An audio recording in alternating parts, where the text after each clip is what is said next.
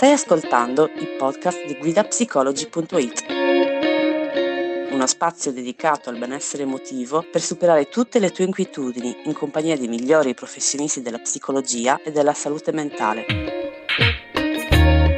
Iniziamo con il podcast.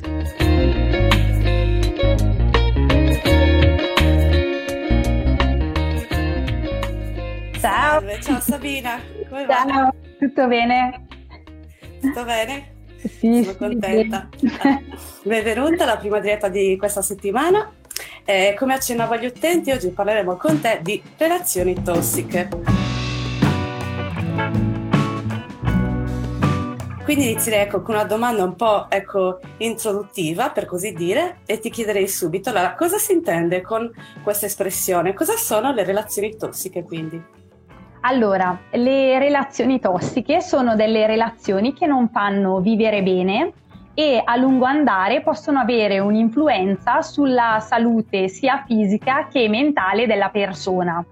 Diciamo che spesso si fa riferimento alle relazioni a livello sentimentale, ma le relazioni tossiche non sono solo, solo quelle sentimentali, ma fanno riferimento anche alle relazioni familiari e alle relazioni, per esempio, di amicizia.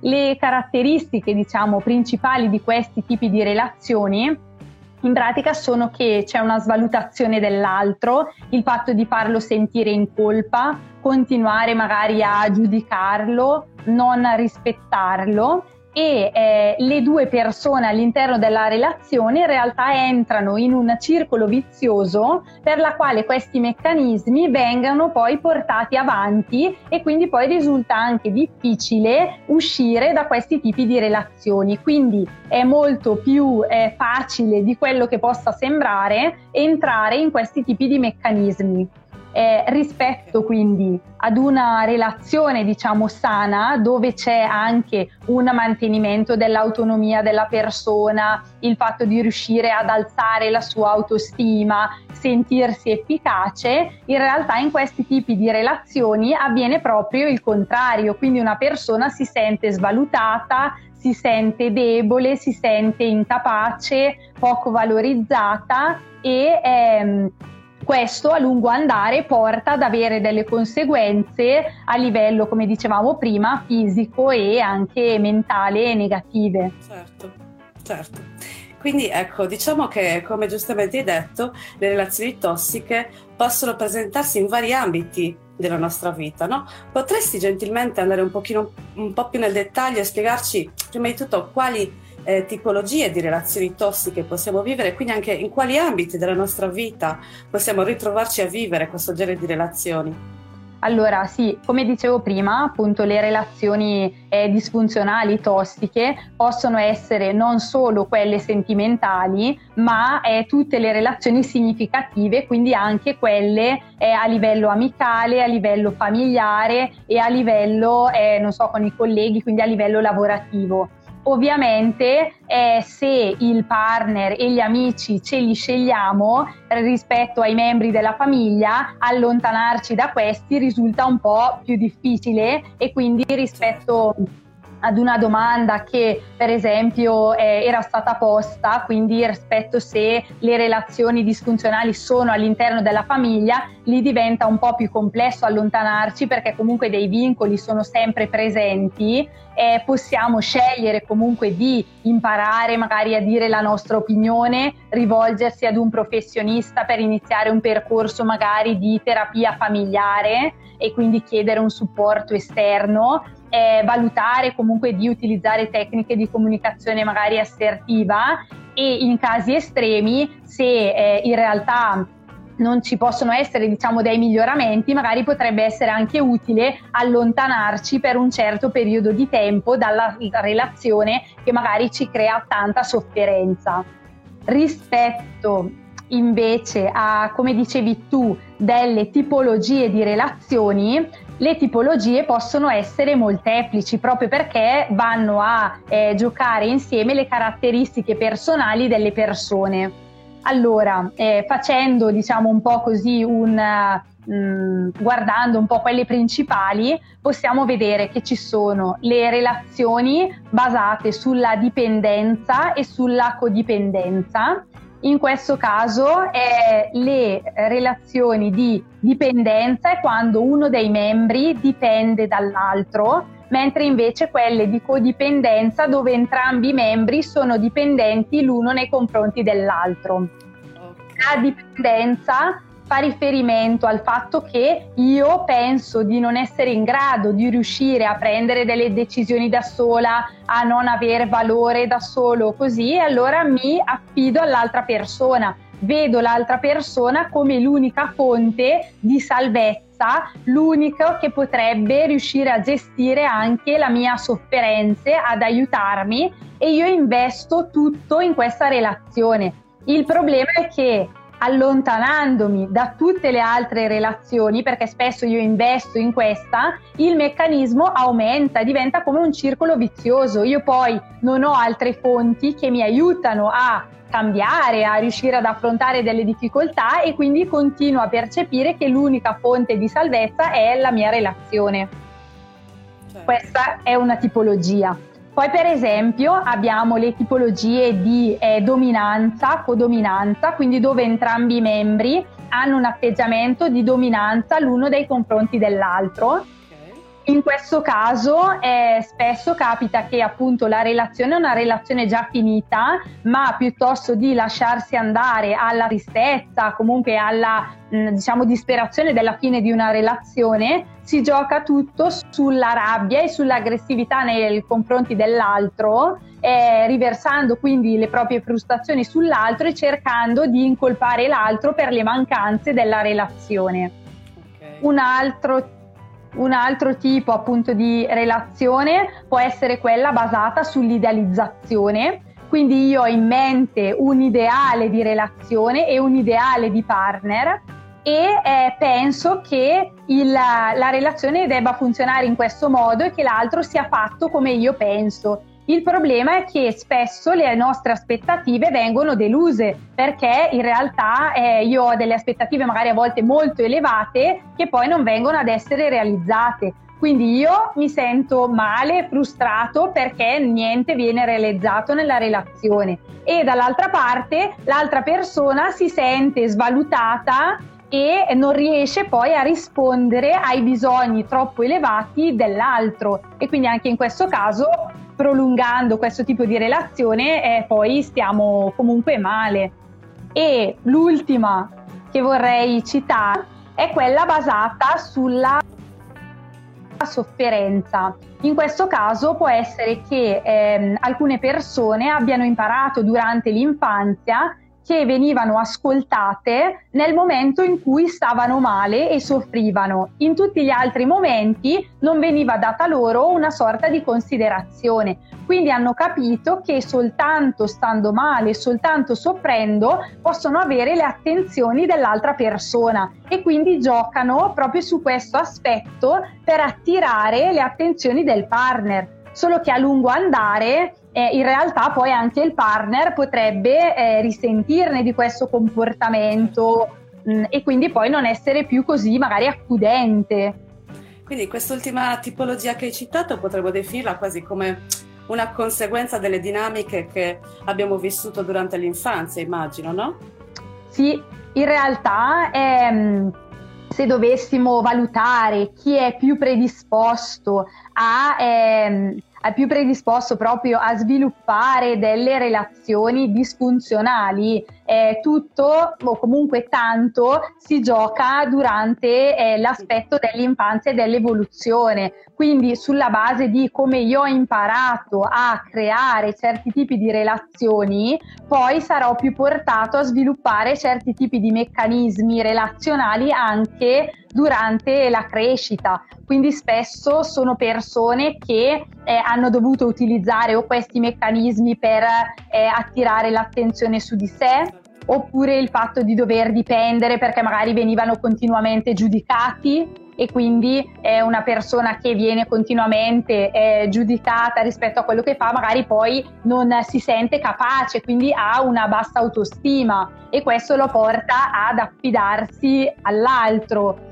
eh, oppure il fatto che magari sono persone che vedono la solitudine come un qualcosa di negativo e non come una possibilità di crescita e di scoperta di se stessi. Perché eh, in realtà se una persona sta bene con se stessa, poi ovviamente sta bene anche con gli altri e crea delle relazioni positive eh, nel momento in cui io eh, non sto bene con me e comunque cerco l'altro soltanto per rispondere a un mio bisogno di eh, senso di abbandono, questo poi mi porta più probabilmente a sviluppare una relazione che non è così eh, funzionale una relazione non sana, quindi.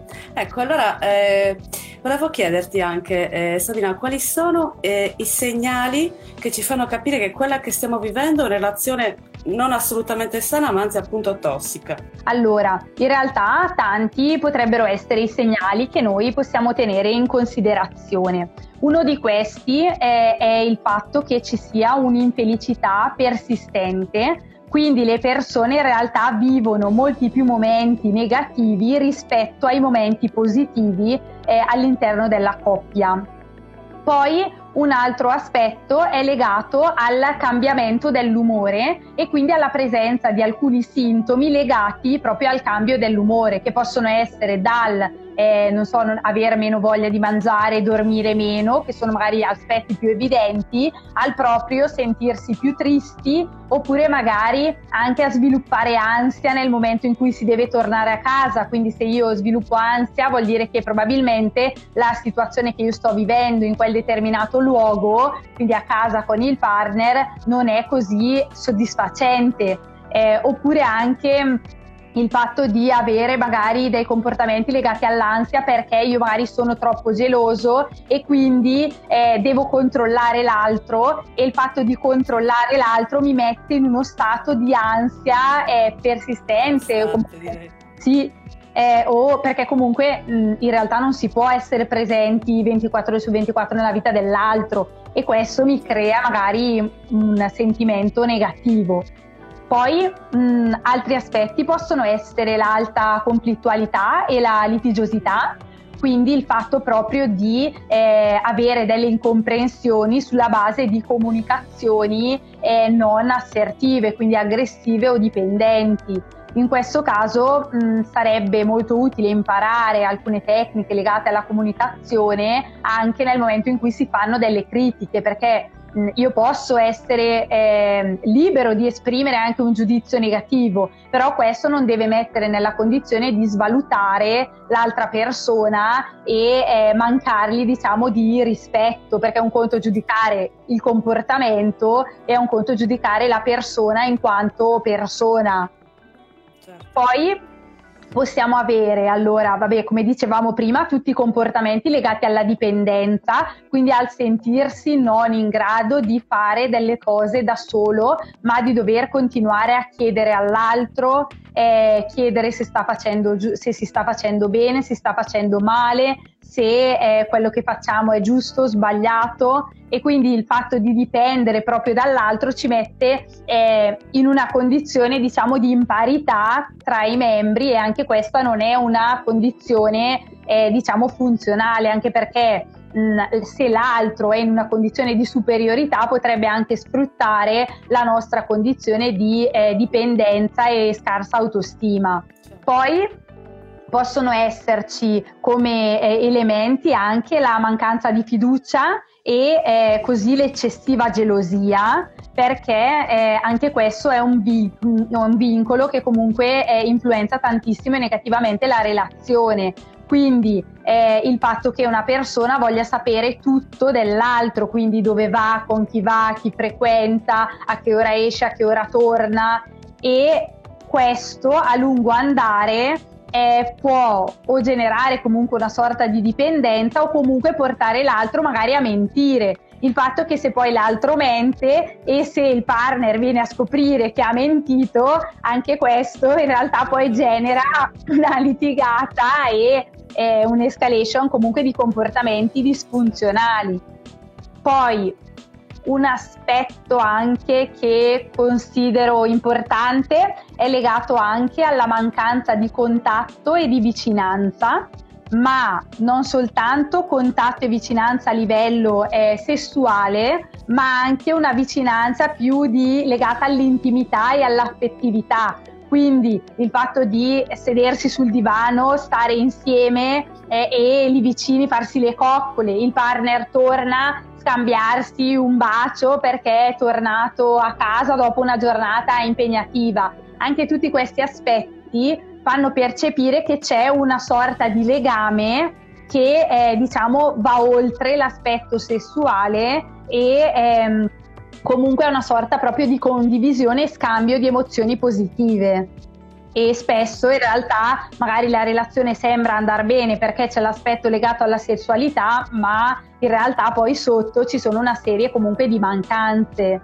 Certo, più profonde magari. Certo. Poi possiamo vedere il fatto di eh, non sentirsi liberi di esprimere, di esprimere la propria opinione anche questo nel momento in cui magari uno dei partner esprime la sua opinione e si sente accusato o attaccato dall'altro, anche questo non è funzionale perché in una relazione comunque sicura, una relazione eh, limpida e chiara, noi dobbiamo essere liberi di esprimerci, magari possiamo migliorare le modalità con la quale possiamo esprimerci se sbagliamo magari alcuni modi aggressivi o così, però dobbiamo sentirci liberi di esprimere quello che noi pensiamo e non aver paura di doverlo fare.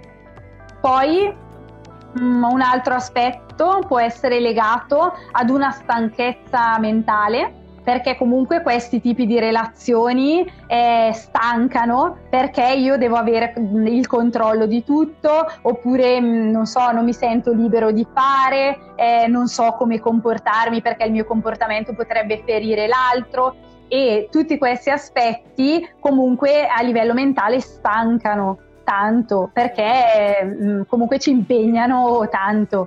Parecchio, no? Eh, sì, sì, sì e eh, gli ultimi due... Prego, prego. No, dimmi. Prego, prego, scusami, prego. Ah, no, volevo finire con gli ultimi due aspetti che sono legati più alla violenza, violenza come violenza fisica e violenza come violenza verbale. Anche questi sono magari gli aspetti più estremi però non sono da sottovalutare nel momento in cui sono presenti bisogna comunque intervenire e rivolgerci a delle persone competenti che ci possano aiutare perché nessuna relazione deve giustificare il fatto di essere eh, diciamo toccati anche a livello fisico maltrattati a livello fisico quindi non dobbiamo mh, mm, passare magari sotto i sentimenti di colpa per, giustificando gli atti di violenza dell'altra persona. Diciamo che questo è la, sicuramente quest'ultimo punto che hai toccato è quello in assoluto meno accettabile, direi, no? Sì, eh, sì. Ecco, quindi la domanda successiva che ti vorrei fare è, allora, come gestire una relazione tossica? O da una parte e dall'altra, quando è che invece è il è il momento di chiudere una relazione tossica perché diventa quasi intollerabile, no?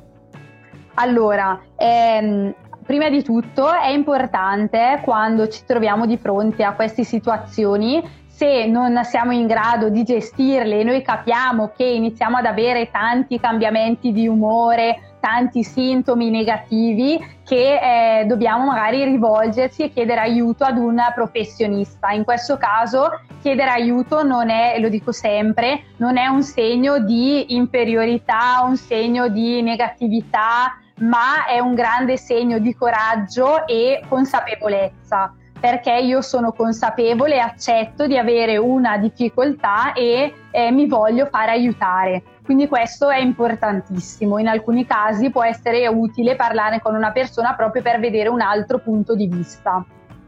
Il, altri aspetti possono essere il fatto di eh, magari accettare e ammettere a se stessi che magari la relazione è una relazione finita e non per questo noi siamo delle persone che non valgono, magari ne abbiamo passate tante e magari non è la prima che funziona in questo modo, però non per questo noi dobbiamo accettare tutto quello che una relazione disfunzionale ci, eh, tossica ci sta comunque dando eh, può essere utile magari prima di chiudere vedere di parlare col partner e condividere le proprie sensazioni, le proprie percezioni e vedere se magari ci sono degli aspetti che possono essere migliorati. Ovviamente dipende poi dal grado di negatività che c'è all'interno della relazione, quello che dicevamo prima, se eh, la violenza è una violenza fisica, in realtà lì non so cosa ci sia proprio da migliorare. Quindi certo. ecco, eh, in, nei casi magari un po' più lievi, magari condividere col partner gli aspetti di negatività e magari riconoscere anche i miei bisogni, quello che mi piacerebbe all'interno della relazione potrebbe essere utile per un punto diciamo di miglioramento. Poi eh, sarebbe utile comunque anche non accettare ogni tipo di critica e non mettersi magari sempre in discussione, perché in alcune relazioni disfunzionali l'altro utilizza questo comportamento, diciamo, apposta per svalutarci e quindi non dobbiamo sentirci in colpa nel momento in cui magari esprimiamo la nostra opinione e magari non ci troviamo d'accordo eh, nei confronti di quello che ci viene detto e poi eh, il fatto di non aver paura di rimanere soli e di prendersi cura di noi stessi perché eh, possiamo e abbiamo tutte le carte, regole e le competenze per poterci prendere cura di noi e poterci quindi gestire e conoscere meglio per poter poi affrontare in modo positivo le altre diciamo relazioni anche in modo da non ripetere con questo pattern negativo, evidentemente, no? Sì, eh, sì, sarebbe quello che dicevo proprio prima anche rispetto al fatto di riconoscere i propri bisogni, cioè se io so il mio bisogno e cosa voglio all'interno della relazione e capisco che è un qualcosa che magari la relazione non mi può dare o mi fa star male, allora magari potrei trovare delle altre modalità per diciamo rispondere al mio bisogno e eh, nella relazione poi completarmi. Eh, Sabina, adesso io passerei un attimo alle domande dei nostri utenti, perché appunto da ieri ho pubblicato una story chiedendo agli utenti quali domande vorreste rivolgere alla dottoressa Moro e la prima è un ex mi ha detto che si è allontanato per paura di essere tossico per me. Era una scusa o è probabile che sia la verità? Ecco. Ecco, allora, in realtà in questo caso io non posso sapere se era una certo. scusa o non era una scusa perché non conosco né la ragazza né comunque il partner. Quello che posso dire è che in questo caso eh, valuterei, magari chiederei alla persona eh, come mai secondo lui sarebbe potuta diventare una relazione tossica, perché in questo caso magari la persona ha riconosciuto che eh, stava diventando per lui negativa, perché magari lui stesso stava, come dicevo prima, magari provando ansia perché si sentiva to- troppo sotto pressione, perché voleva magari sempre controllare l'altro e allora lui stesso si è tirato indietro per non far sì che diventasse un certo tipo di relazione in questo modo, perché magari ha percepito che lui stava iniziando a sviluppare degli aspetti, un cambiamento dell'umore negativo. Questo potrebbe essere utile parlarne, capire cosa intende per, diciamo, relazione tossica. O eventualmente quali atteggiamenti aveva timore ecco, di, mm. di mettere in atto. Sì. Eh, la la domanda successiva mi sembra molto interessante ed è perché non ci allontaniamo da una relazione pur sapendo che è una relazione tossica? Allora, in realtà questo fa un po' riferimento a quello che dicevamo prima quindi rispetto al fatto di, allora, eh, a parte alcuni pattern che noi, alcune tipologie di meccanismi relazionali che noi, eh, diciamo, recuperiamo dalla nostra infanzia e quindi ci hanno fatto crescere le, le relazioni che abbiamo sviluppato con le nostre figure, diciamo, principali e quindi questo poi viene trasportato nelle relazioni. Spesso però quando io eh, evidenzio il fatto di chiedersi quali bisogni io voglio nella relazione è proprio perché magari c'è un, il fatto di sentirmi eh, innalzare la mia autostima, il fatto di eh, non voler essere giudicato, il fatto di aver paura dell'abbandono, il fatto di aver sempre voglia di avere qualcuno a fianco che mi sottolinei magari le mie competenze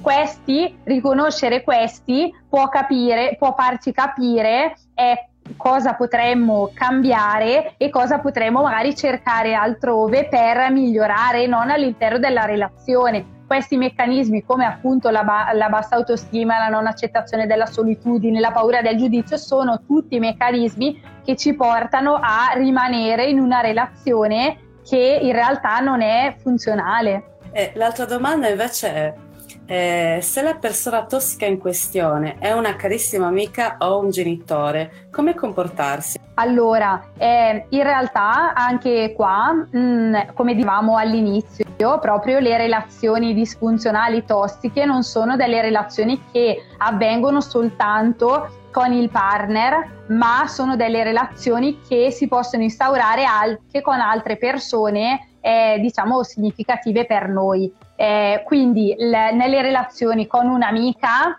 noi eh, siamo eh, in realtà liberi di scegliere nel caso di poterci allontanare. Nelle relazioni con i genitori è più difficile allontanarci, anche se, come dicevo prima, può essere magari in alcuni casi utile allontanarci per un certo periodo le relazioni tossiche con i genitori, anche queste possono essere di varie tipologie, quindi una eh, relazioni molto giudicanti, relazioni troppo iperprotettive, relazioni nella quale c'è uno scambio di ruoli, quindi dove il figlio viene adultizzato, reso adulto quindi prima del tempo. Quindi tutte queste relazioni a lungo andare possono creare una sofferenza bisogna vedere quanto si può accettare della relazione, quindi magari eh, non prenderla sul personale, riuscire a capire, eh, oppure quanto invece bisogna eh, allontanarci per magari anche solo un periodo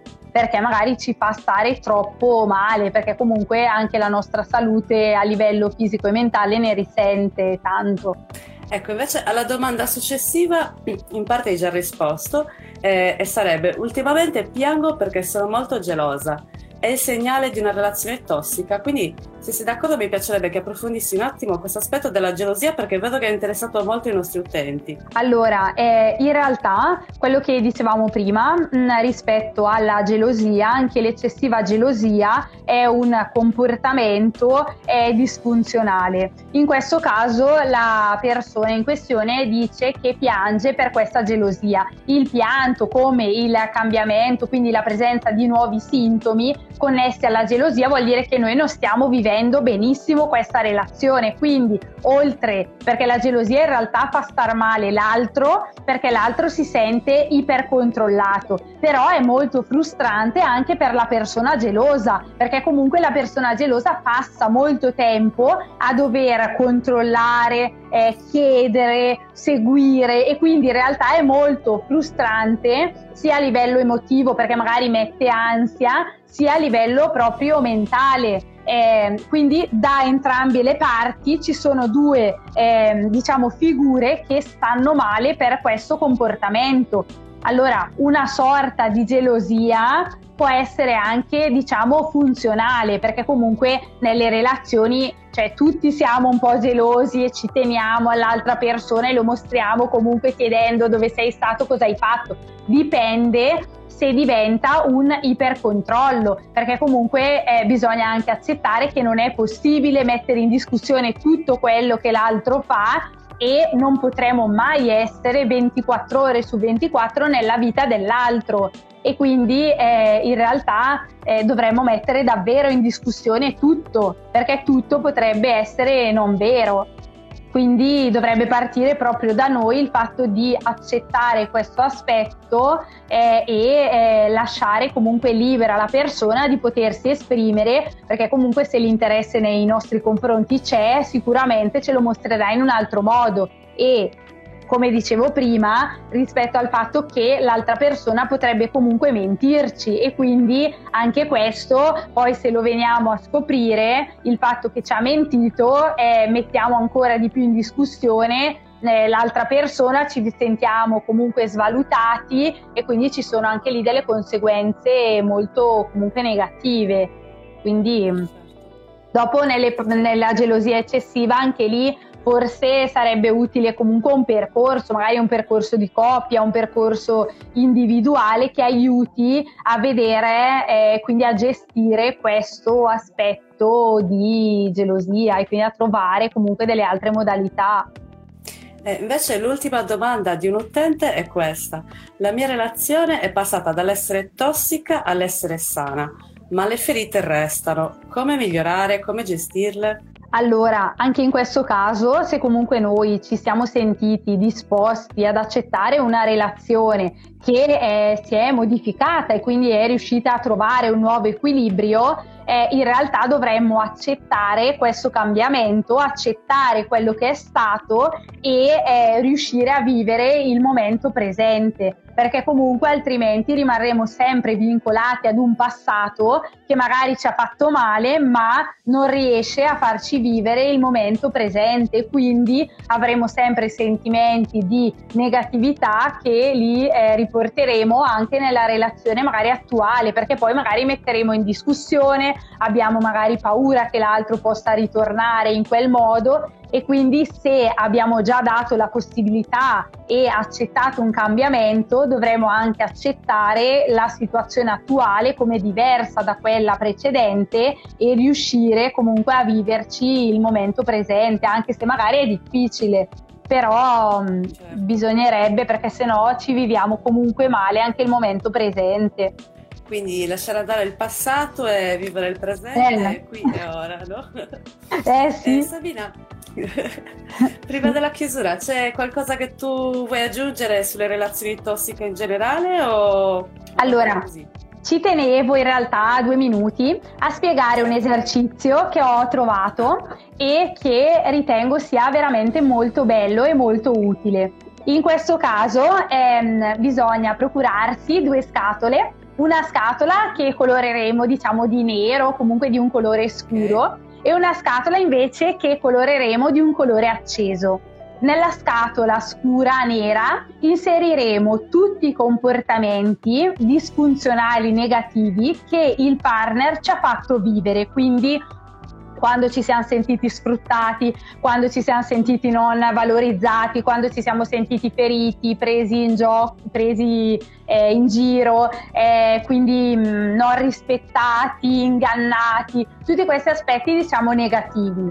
Dall'altra parte, nella scatola invece rossa, metteremo tutti gli aspetti che, eh, diciamo, secondo noi, per noi, sono positivi e ci valorizzano. Quindi i nostri pregi, le nostre qualità, eh, delle foto di noi nella quale siamo sorridenti, eh, le persone che ci possono comunque, eh, diciamo, mh, essere vicine, familiari, amici, ehm, le cose comunque che ci appartengono e per noi sono belle e sono un pregio.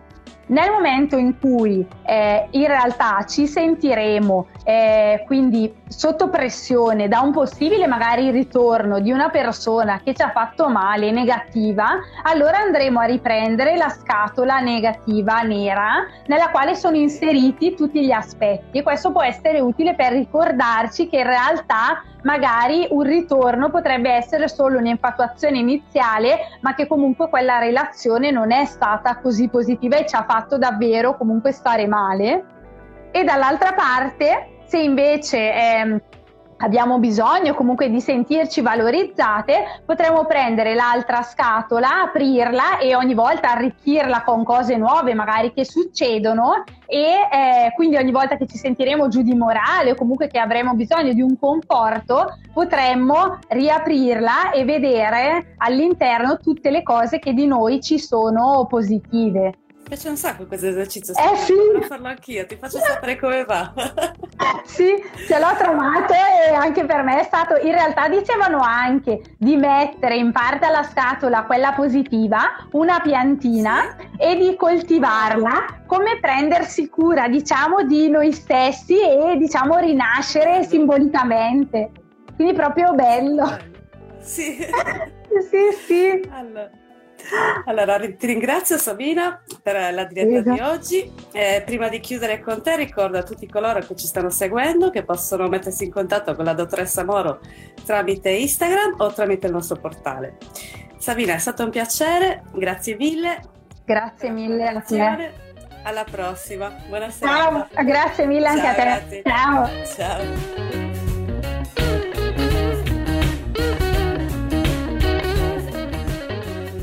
Allora, ringrazio tutti coloro che ci hanno ascoltati anche oggi, eh, spero davvero che la diretta vi sia piaciuta, ma sono sicura di sì. Eh, la lascerò su Instagram TV perché ultimamente Instagram non ci sta permettendo di eh, condividere la, eh, le, le, dirette per 24 ore sulle storie, quindi la caricherò direttamente su Instagram TV.